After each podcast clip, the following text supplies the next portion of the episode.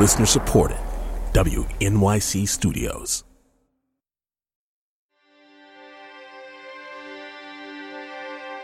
She now has no future, or the future looks very different than she had imagined it briefly in the beginning of the opera. And that's sort of a consistent operatic, operatic theme, which is that the soprano is happy for five minutes and then it's all downhill from there. Welcome to Aria Code. I'm Rhiannon Giddens. She is longing to be connected to other people, and the townspeople sensed her loneliness and they manipulated her.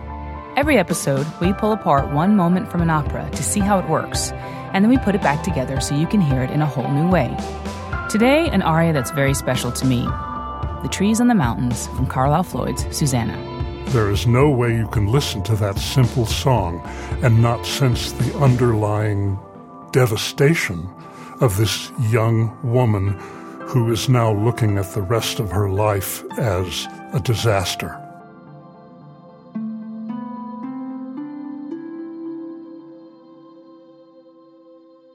Well, it's been a couple of months since we closed out season one.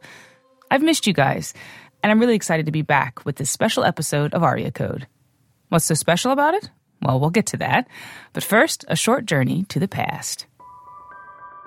So, back in my college days, when I was still doing the opera thing at UNCG in North Carolina, I got to sing the title role from Carlisle Floyd's first full length opera, Susannah.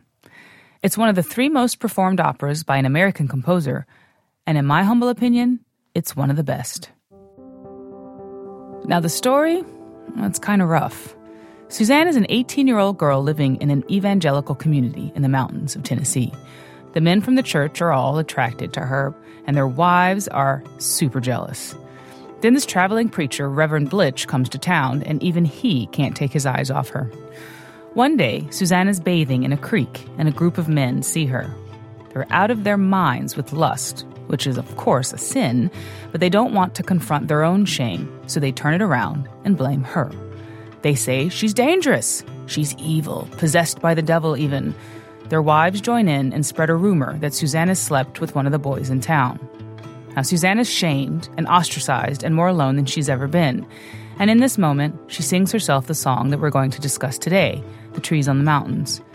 It's about loss of love and loss of innocence. The first time I heard The Trees on the Mountains, I thought it was totally devastating, but also just the most beautiful song. I'm excited to decode it for you, and there are a few good folks here to help me. Renée Fleming. Maybe you've heard of her? She made her Lyric Opera of Chicago debut singing Susannah, and she sang the role again in the Met Opera's 1999 production. But she fell in love with this aria way before that. When I was 12 years old, I would soulfully sing through this aria, and I absolutely fell in love with it. And I told my mom that I was going to sing it for my voice recital. And this is really seventh or eighth grade. And she said, Oh, no, no, no, no, no. She said, I don't think so. no, honey, it's not appropriate for you. I didn't even know why. As a mother of a nine year old daughter, I certainly get it. Also, we have opera director and writer Thomas Holliday. He spent five years speaking to Carlisle Floyd while researching and writing his biography, Falling Up. During one of the darker periods in Carlisle's life, he said, Tom, I always feel like our interviews are like a good therapy session. And I said, that's the nicest compliment you could give me. Our third decoder this week is Leora Tanenbaum, a writer and journalist. She studies the ways that women are shamed for their sexuality. I started writing about slut shaming in the mid 1990s because I had been labeled a slut myself when I was in high school. There was no language to describe what had happened to me and what continues to happen to girls and women all the time, every day. So, this is where I would normally send you off on a journey through the music with our wonderful guests. But we're going to do this a little different today. Some of you may know I have a new record that just came out called There Is No Other, and one of the main things it deals with is trying to break down the artificial barriers between cultures and instruments and different types of music. Music like classical and folk. But as an opera singer turned banjo player, I can tell you that this music is more alike than it is different. The Trees on the Mountains is a folk song written for an opera, so I just felt like it belonged on this record. It's also a song that addresses some of the thorniest issues that we're still dealing with today, so I felt like it belonged on this show. So let's get started. I'm going in. Carlisle Floyd is the George Washington and Abraham Lincoln of American opera. For 200 years, there have been other Americans who have written operas, but Carlisle to date has written 17, and it's a part of our American heritage. His background as the son of a Methodist minister had involved many summers of revival meetings and multiple church services, which made Susannah absolutely natural. It's an exciting story, it's a well constructed piece. She's a very uh, empathetic heroine. And of course, the story, as we know, is timeless. I mean, how many paintings? Almost every major museum has some version of Susanna and the Elders. I think it's almost the first tabloid story, you know, going back to the Bible. The story of innocence, blame, shame, and lust.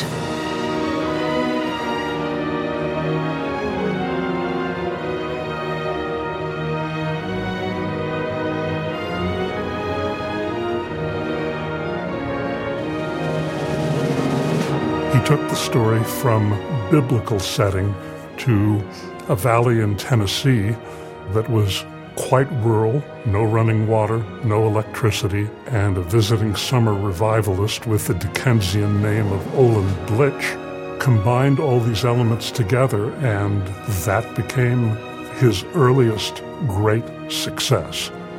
Really, his red carpet to the large world, and the doors opened for Carlisle.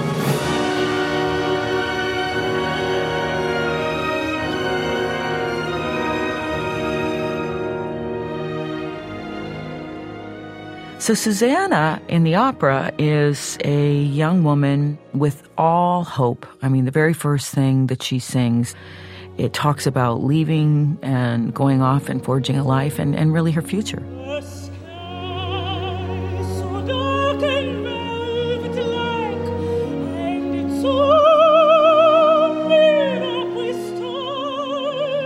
She's a beautiful soul that has to go through some really tough stuff. She's so eager and joyous and just open with it all. It's so interesting that Susannah is 18 years old. She's a teenager, not quite an adult. She's in that in between developmental space. And so that also opens up possibilities of how she can be interpreted by the townspeople. Is she a child? Is she innocent? Is she pre-sexual? Or is she this seductress who's an adult. That's right in the middle of that incredibly rapid who am I? What's going on in my life? How do I respond to the world? And so when something that shattering happens, I think it's very character affecting, you know. You'd have to fight very hard not to let that affect the rest of your life, I think.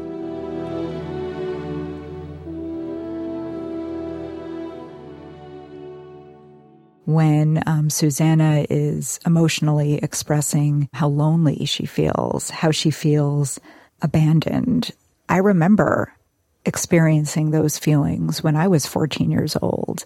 And I did not have the ability to make sense of what was happening to me when my peers called me a slut because that language did not exist yet. The term sexual harassment had just been coined in the 1980s at roughly the same time that I was experiencing sexual harassment.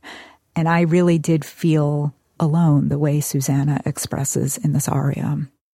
The Trees in the Mountains is such a quiet and intimate song. It's very, very still. It's very internal. And the way that Floyd sets this up is that it comes immediately after one of the loudest, most dramatically intense periods of the opera, where the townspeople and Olin Blitch are accusing Susannah of things that she's never done, and she absolutely rejects it, and she's screaming no at the top of her lungs.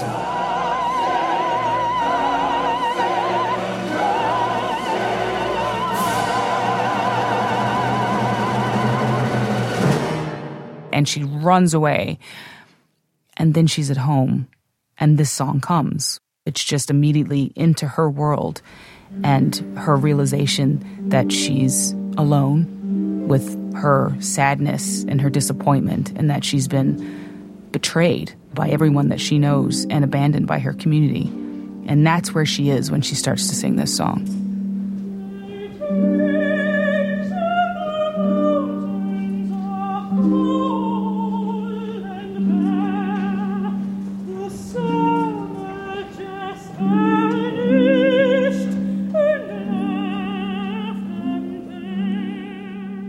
Susannah begins with the words, The trees on the mountains are cold and bare. The summer just vanished and left them there.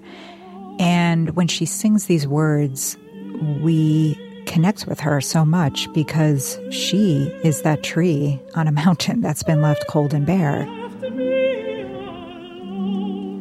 She was an orphan, so her parents are gone. The only person that she has in the world is her brother Sam, who's pretty irresponsible, off hunting and drinking all day long. And in her own community, she's been an outsider because of her beauty and of her freedom, and they completely shut her out.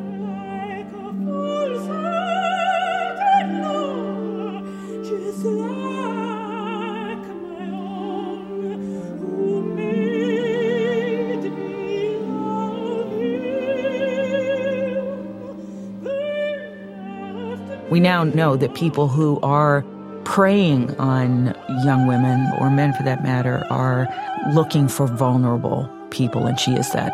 And of course, it's not just what happens to her, it's the ostracization by the community that is so painful to witness. She is blamed, which is so often the case. She is longing to be connected to other people. She's lacking that connection in her life. And listening to these words, my heart wants warming. I wonder if the townspeople sensed her loneliness and maybe they could see that she was perhaps desperate for that warmth and that connection, and they manipulated her.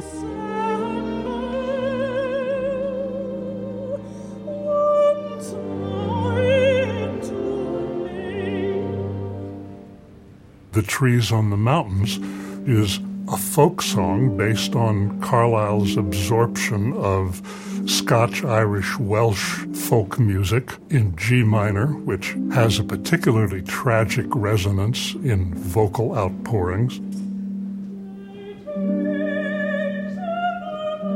What is so powerful about a folk melody? What are the elements in a folk melody that move us so much? They're often about loss, and we feel deeply an emotional heart of something that is so sad that expresses this kind of either longing or or tragedy.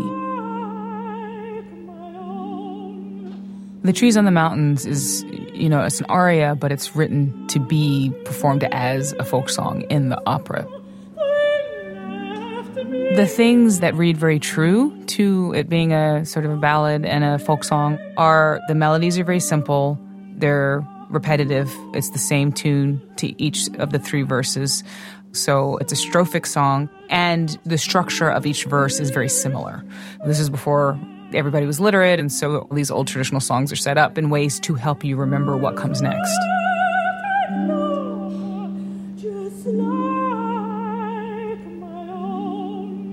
It also has this really simple instrumentation. The orchestra is not playing anything super complex. They're playing very simple chords like you would hear on a harp or any other kind of folk instrument, and it makes it feel really accessible.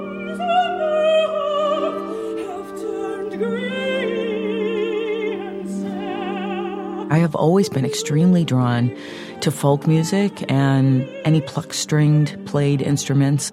There's a reason why we say, you know, my heartstrings. The heart itself is very much affected by folk music, and I don't think we, any of us, really understand why. There is no way you can listen to that simple strophic song and not sense the underlying devastation of this young woman who is now looking at the rest of her life as a disaster. It's become almost unbearably personal.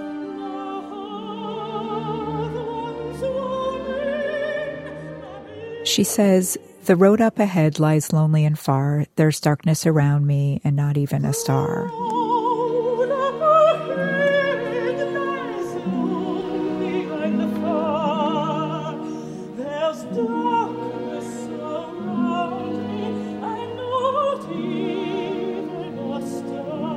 She is utterly alone. She is marginalized by the townspeople who insult her and police her. They have this mindset of the sexual double standard. There is one standard for boys and men and another unequal one for girls and women. It goes back to the Hebrew Bible, where we have a tradition of men having multiple sexual partners, but women are not allowed themselves to have multiple sexual partners. In part, this is due to the fact that while we never have a question about maternity, historically, there have been questions about paternity. So any culture or religion that is based on patrilineal descent is going to have anxiety about fatherhood.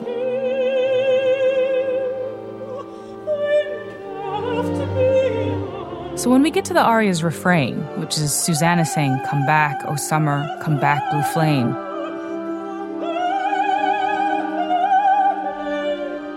It starts to get really much more intense and, and a little bit less folk like.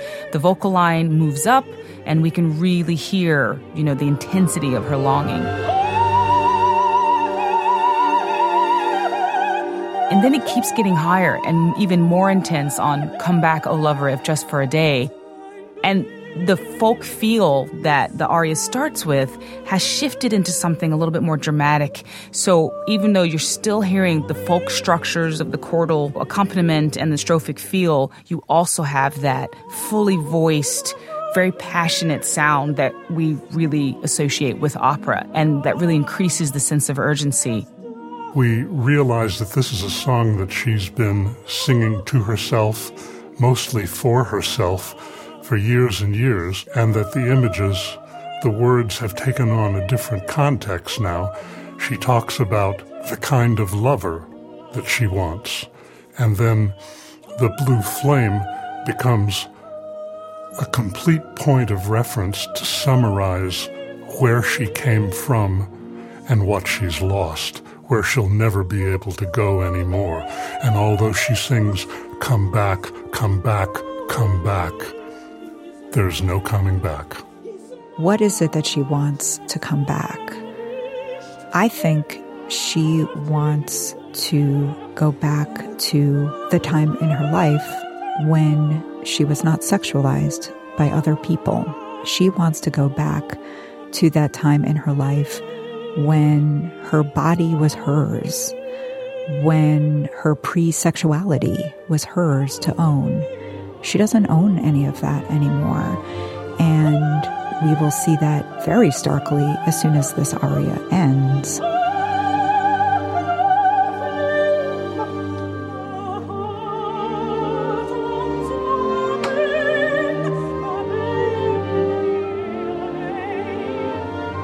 Trees on the Mountains presents really great vocal challenges in the guise of simplicity. It's actually quite difficult to sing because at the end, where she repeats, come back, come back, come back, she's going up to high B flats.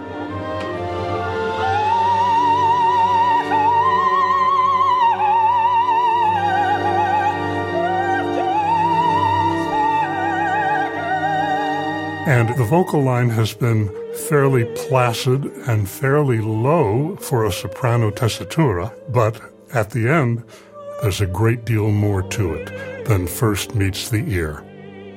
The Trees on the Mountains is so exposed and requires all of this floating up high at the end.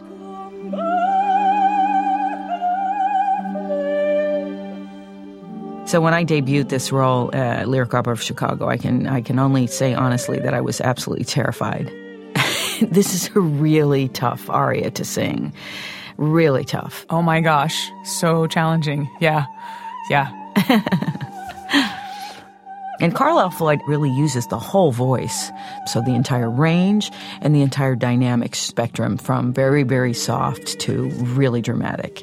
So it takes a person with great resources to be able to sing some of these parts. And often that's juxtaposed with the fact that you're playing a very young person. so you have to capture that innocence as well. So that's one of the real challenges about this part is do you look and sound kind of innocent in the beginning and yet are you able to take on the real dramatic moments that come later.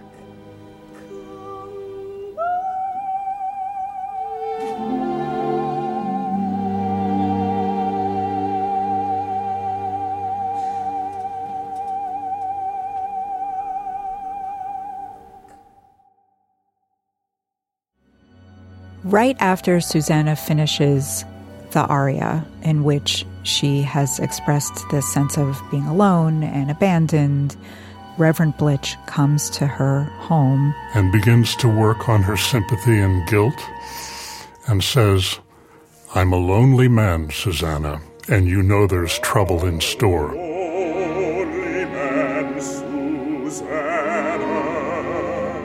And she's so innocent, she doesn't even understand what's happening or see it coming.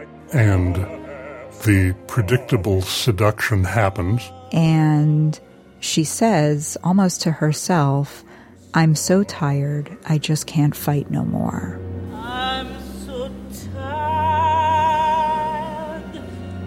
I just can't fight no more. She succumbs and she has lost not only her innocence, but she's lost that joy in life because she realizes that she is now the ultimate outsider in New Hope Valley.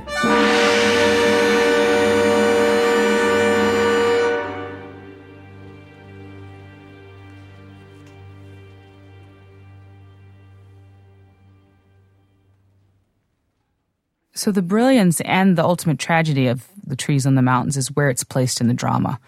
When it comes and she's singing this aria, she's singing this plaintive song, you get the feeling that none of this should be happening to her.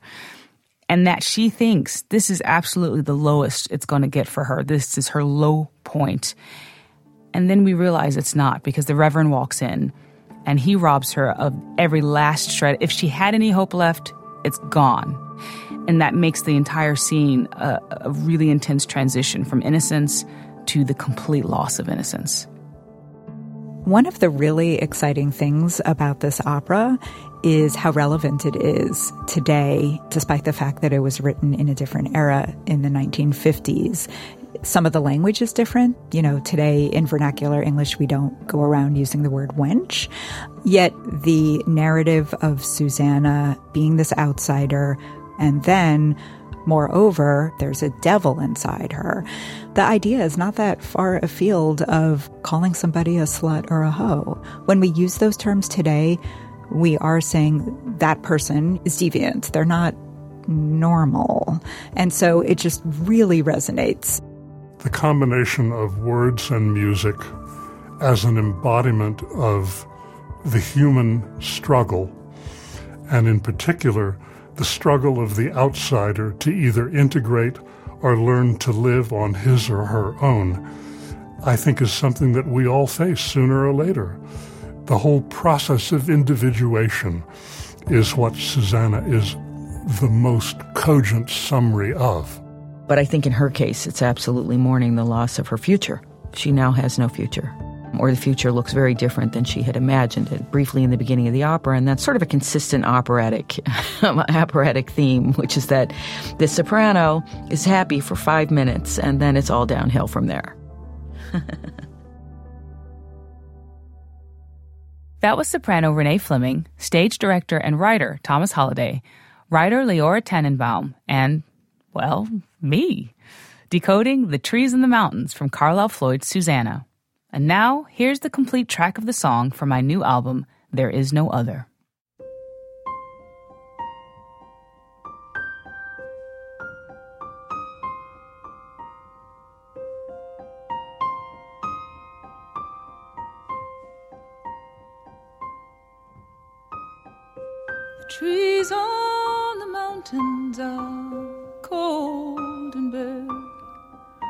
summer just vanished and left me like a false hearted lover, just like my own, who made